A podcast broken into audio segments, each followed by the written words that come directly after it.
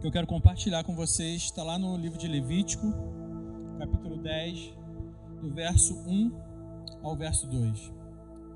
Diz assim: Nadab e Abiú, filhos de Arão, pegaram cada um seu incensário, nos quais acenderam fogo, acrescentaram incenso e trouxeram fogo profano perante o Senhor, sem que tivessem sido autorizados.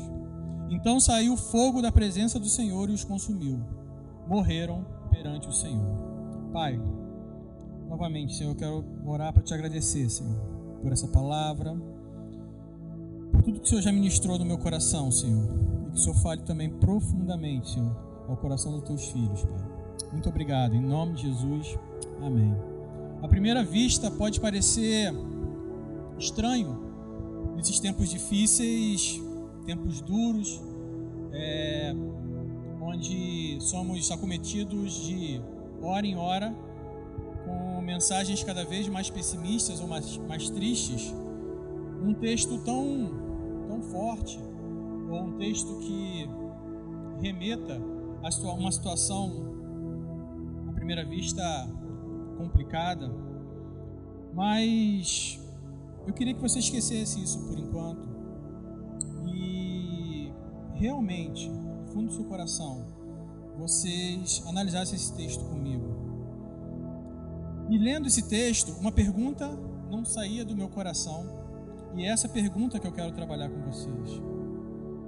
Quem produz o seu fogo? Mas antes de explicar porque esses versos é, falaram tanto ao meu coração, deixa eu situar vocês um pouquinho a respeito disso. O livro de Levítico também foi escrito por Moisés durante a peregrinação no deserto, né? Ele vai contar basicamente o ofício do sacerdote. Vai falar sobre o tempo não, sobre a tenda, vai falar sobre o começo do ofício sacerdócio, né? E por vezes, por incrível que pareça, nós esquecemos esse texto esquecemos de falar sobre isso, né? É, uns ou outros pegam lá Levítico 19 para querer bater um pouquinho, para querer usar fora de contexto, mas é, de forma alguma nós podemos ignorar esse texto. A palavra do apóstolo Paulo, lá na segunda carta, na segunda carta a Timóteo, no verso 3, no, no capítulo 3, no verso 16 e 17, diz assim: Toda escritura é inspirada por Deus e útil para nos ensinar o que é verdadeiro e para nos fazer perceber o que não está em ordem em nossa vida. Ela nos corrige quando erramos e nos ensina a fazer o que é certo. Deus a usa para preparar e capacitar seu povo para toda boa obra. Então, não podemos cair na armadilha de ignorarmos textos como esse. Não podemos cair na armadilha de ignorarmos toda a Sua palavra, porque ela é o norte de como devemos viver, de como devemos nos comportar, de como devemos adorá-lo, de como devemos transmitir toda a adoração que nosso Deus deseja e merece.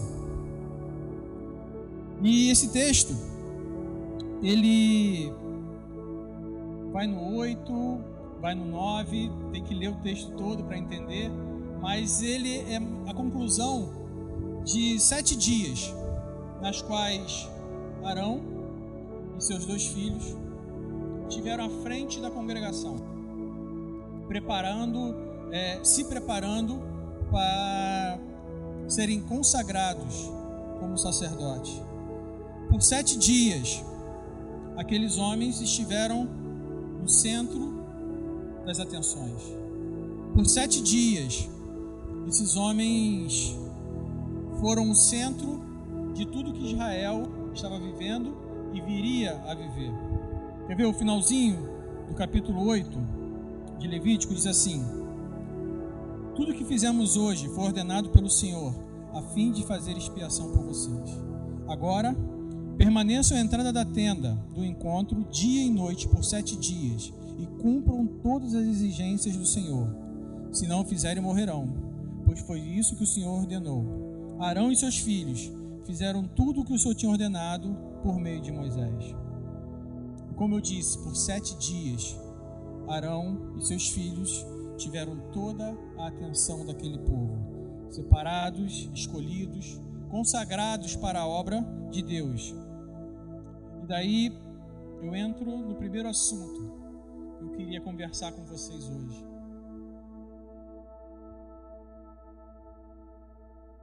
O seu incêndio nunca será maior do que a brasa de Deus. Nadab e Abiú foram reconhecidos por seu chamado, foram consagrados por seu chamado, foram reverenciados por seu chamado, mas pelo jeito jamais realmente entenderam por que foram chamados.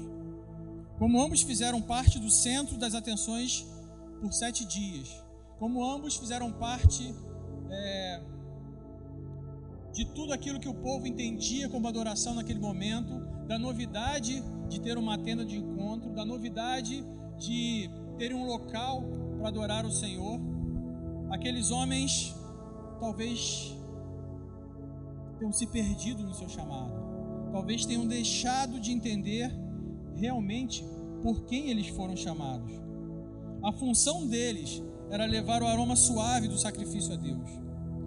Mas para isso eles teriam que entender que esse aroma suave não deveria partir de suas obras e da força do seu braço. O fogo que deveria queimar seu incenso deveria vir do altar, de onde o sacrifício fora feito, e não de qualquer outra técnica de fazer fogo que eles conhecessem. Infelizmente, nesse tempo difícil que a gente tem vivido, nesse tempo complicado, estamos vendo muita gente acendendo um fogo muito estranho por aí. Fogo que pode não estar matando, não está matando aquelas pessoas que estão acendendo fogo, mas tem matado gerações e gerações a fio. Gerações de homens e mulheres incapazes de fazer um culto racional, pois não sabem o que é um culto, não sabem cultuar. E por incrível que pareça, são levados como massas de manobra às vezes, ou levados como é, rebanho por homens que pouco sabem cultuar também. E ousa dizer que pouco sabem de Deus para fazer realmente um culto racional. Somos por muitos tratados como gados, como incultos, despreparados, porque homens que deveriam estar mais preocupados em queimar o incenso com a brasa do altar estão disputando quem acende seu incensário mais rápido, ou quem é capaz de acender o seu incensário com uma técnica nova, com um formato novo, lutando uns com os outros para querer levantar um incêndio, quando tudo que eles precisavam era esticar o braço e pegar a brasa que já está acesa no altar. E essa disputa, eu ouso dizer que não passa de enganação. Nadab e Abiú deveriam entregar um incenso. Aquilo deveria chegar como um cheiro suave, assim como esse louvor que foi ministrado aqui chegou ao Senhor. Mas o que Nadab e Abiú entregaram para Deus não foi um cheiro suave foi só fumaça aromática. Eu já disse aqui antes, em uma outra oportunidade, que o centro do Evangelho é a cruz de Cristo. E qualquer outra coisa é acessório. Ou vamos vender Jesus na mesma visão que nossos irmãos judeus esperavam há dois mil anos atrás. Um homem que viria libertá-los do jugo romano. Assim como queremos que ele nos liberte das drogas, do álcool, da pornografia, é, das doenças. E a missão dele, antes de tudo, é nos reconciliar com Deus. E infelizmente, temos visto muita gente mais preocupada em causar um, causar um incêndio, mostrando milagres, mostrando uma pirotecnia fora do comum pouca gente entregando um aroma suave de louvor, de adoração a Deus. onde a cruz de Cristo é o centro, é o cerne, é tudo aquilo que precisa ser pregado por aí. Infelizmente, temos visto nesse período várias pessoas buscando profecias apocalípticas, a fim de não parecerem desconectados da realidade, é, usando esse momento para tentar mostrar todo o seu conhecimento bíblico ou todo o seu conhecimento teológico a respeito de algo. E eu não vou citar nenhuma dessas profecias, mas tem uma profecia que eu tenho no meu coração, infelizmente eu não tenho ouvido da boca de ninguém ultimamente, que está lá em Mateus 24, do verso 11 ao 12, que diz assim: E surgirão muitos falsos profetas, e enganarão a muitos. E por se multiplicar a iniquidade, o amor de muitos esfriará. Infelizmente, em tempos difíceis, em tempos de crise, em tempos que devemos criar, como o pastor Paulo falou, oportunidades de mostrarmos mais amor ao próximo, mostrarmos mais como nós nos importamos com o nosso vizinho, com o nosso amigo de trabalho, com o nosso irmão da igreja, é, com a sua esposa, com seus filhos. Infelizmente, nesse momento onde o amor deveria ser abundante, temos visto disputas que pouco falam desse amor e disputas que só demonstram o quanto esse amor tem esfriado. Então, se alguém precisa de uma profecia, fique lá com Mateus 24. Talvez seja melhor para esse tempo. Então, esse é o seu propósito: anunciar a Cristo, queimar o fogo do altar que foi a cruz de Cristo, buscá-lo de maneira pura e racional não existem atalhos. Nadab e Abiú, por medo, por falta de fé, por negligência, por malícia, esqueceram que o propósito deles era estar lá para adorar o Senhor. Então tiveram que criar seu próprio plano e, e pagaram muito caro por isso, porque nem o fogo que queima na adoração pertencia a eles. Mas você me perguntaria: como saber que fogo estou usando? Eles tinham a escolha porque a brasa estava lá no altar. Na frente deles, eles podiam escolher qual fogo usar. Mas e eu? E aí, entramos no nosso segundo tópico de bate-papo. Como acender o incensário de adoração com o fogo certo? Atos 2, capítulo 2 e 3, extremamente conhecidos, diz assim: De repente veio do céu um som como de um poderoso vendaval e encheu a casa onde estavam sentados. Então surgiu algo semelhante a chamas ou línguas de fogo que pousaram sobre cada um deles. Deixa eu te contar uma coisa a respeito de Deus. Não sabe onde buscar o fogo da adoração? Então busque diretamente no fogo. Como assim? Primeiro, Deus, ao falar com Moisés, foi o fogo que santificava e não consumia. Deus, ao se mostrar Acabe, foi o fogo que consumia tudo ao seu redor. Deus encheu seu templo de fogo quando Salomão o entregou ao Senhor. Quando os homens pareciam estar sozinhos na ascensão de Jesus, e eis que desceu sobre eles o Espírito Santo como labaredas de fogo. O trono de Deus é fogo. Sua palavra é fogo. Se você ainda não entendeu que o único fogo que ele aceita é aquele que ele mesmo providencia, então hoje você precisa ser batizado com esse fogo e ser cheio dele. E como fazê-lo? Peça. Lucas capítulo 11, verso 13 diz: Portanto, se vocês que são pecadores sabem como dar bons presentes a seus filhos, quanto mais o Pai no céu dará o Espírito Santo aos que lhe pedirem. Quem vai pedir o Espírito Santo é você. São vocês que estão aqui, são vocês que estão em casa. Vocês têm a chave para isso. Vocês têm todo o acesso que vocês precisam para isso.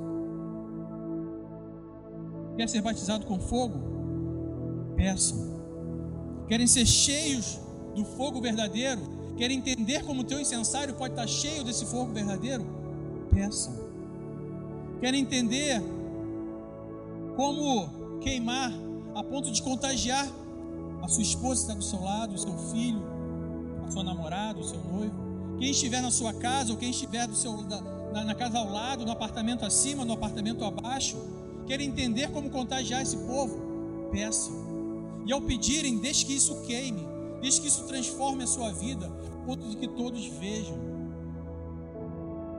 Lucas 12, 49 diz assim: Eu vim para incendiar a terra e gostaria que já estivesse em chamas. Isso é o próprio Jesus falando. Queria que já estivesse em chamas. Como eu queria que o meu povo já estivesse queimando através do Espírito Santo de Deus. Como eu queria que o meu povo estivesse pronto a queimar tudo ao seu redor, não com o fogo que, que é gerado através da força do seu braço, do seu conhecimento, da sua palavra, daquilo que você leu, daquilo que você acha que você conhece, não, mas com o fogo que você retirou da brasa viva que está no altar, que é entregue através do Espírito Santo de Deus que é derramado sobre a sua vida. E para isso você só precisa pedir. E enquanto eu estava refletindo sobre esse texto, eu lembrei de um certo testemunho.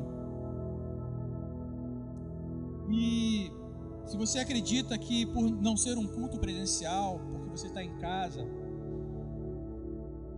tudo aquilo que você pode sentir ou tudo aquilo que você pode viver é diferente do que você viveria se estivesse aqui agora com a gente, preste bastante atenção nesse testemunho. Um certo homem, muito, muito legal esse homem, bonito, é, bem apessoado, ele era espírita. Um bandista, para ser mais específico. E no domingo à tarde, após o futebol, deve ter sido um jogo do Flamengo, ele deve ter ganho, porque ele estava muito feliz nesse dia, ou, e muito amargurado também, de repente até perdeu. Ele resolveu ficar sozinho na sala. E depois do jogo vem sempre aqueles programas dominicais. E aquele dia foi especial, porque naquele dia foi um programa completamente diferente do que as pessoas estão acostumadas com o programa de domingo. Não tinha músicas pops, não tinha músicas famosas, não tinham é, artistas consagrados, tinha um homem. E esse homem começou a pregar a palavra de Deus naquele programa. E ao pregar a palavra de Deus, aquele rapaz que era espírita foi completamente absorvido por aquilo que estava acontecendo naquele lugar. E esse homem começou a proclamar Jesus Cristo, e esse homem começou entoar certos cânticos. E em um determinado momento, um determinado dos cânticos dizia que ele via anjos naquele lugar que era possível ver anjos naquele lugar, que anjos subiam, anjos desciam, e que ele não sabia se a igreja havia subido ou se o céu havia descido.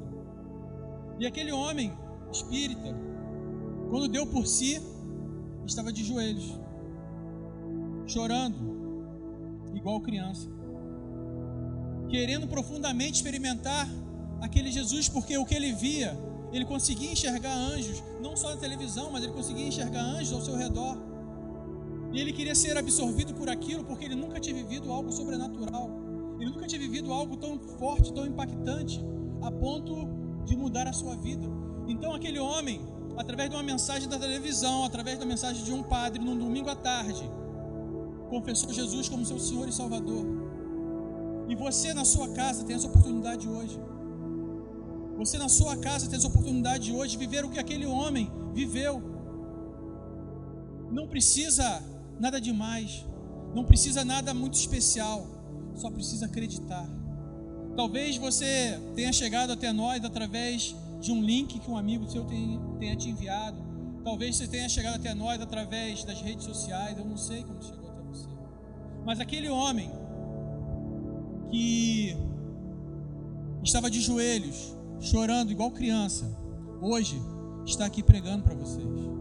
Aquele homem que estava chorando igual criança aceitou Jesus num programa de televisão e hoje está aqui falando para vocês, garante que tudo que você precisa é um encontro total, pessoal com o Espírito Santo de Deus. E para isso você só precisa abrir a sua boca e orar.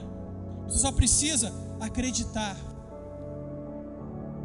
Em momento algum eu tive noção de quanto eu era pecador. Em momento algum eu tive noção de tudo que eu teria que deixar para trás, de tudo que eu teria que abrir mão da minha vida para viver aquela realidade. Eu só sabia que eu nunca mais gostaria de sair daquela presença. E talvez você esteja realmente precisando agora, talvez você esteja agora realmente precisando entrar nessa presença. Então, esse é o convite que eu te faço. Nadab e Abiú, aqueles dois homens, não haviam entendido o que, que eles precisavam fazer para realmente adorar a Deus. E eu espero que essa noite você tenha entendido que tudo que você precisa é esticar o seu braço e pegar essa brasa viva. E se você ainda não fez isso, eu vou estar orando com você. E nesse momento eu vou te convocar a confessar Jesus como seu Senhor e Salvador. Não tenha medo do que vai vir. Não tenha medo do que você vai encontrar pela frente. Apenas se entregue Deixa que essa brasa comece a queimar devagar. Eu tenho certeza que dentro em breve vai vir um incêndio que vai ser incontrolável. E você vai estar dando testemunho para várias e várias e várias pessoas a respeito do que o Senhor pode fazer na sua vida. Amém? Vamos orar. Pai, eis aqui o teu filho, eis aqui a tua filha, Senhor. Que nesse momento querem confessar Jesus como Senhor e Salvador da sua vida. Recebe, Senhor, as suas vidas, ó Pai, como aroma suave, Senhor. Recebe toda adoração, todo louvor, toda lágrima que foi derramado por seus filhos, ó Pai, e que estão entregando a sua vida a Ele agora, Pai. Eles sabem que eles têm que mudar, eles sabem que eles precisam melhorar, eles sabem que em certo momento de suas vidas eles serão confrontados, Pai mas o Senhor também prometeu que estaria com eles até o fim dos tempos, ó Pai. Então, em nome de Jesus, Senhor, faz queimar nos seus corações essa certeza, Senhor.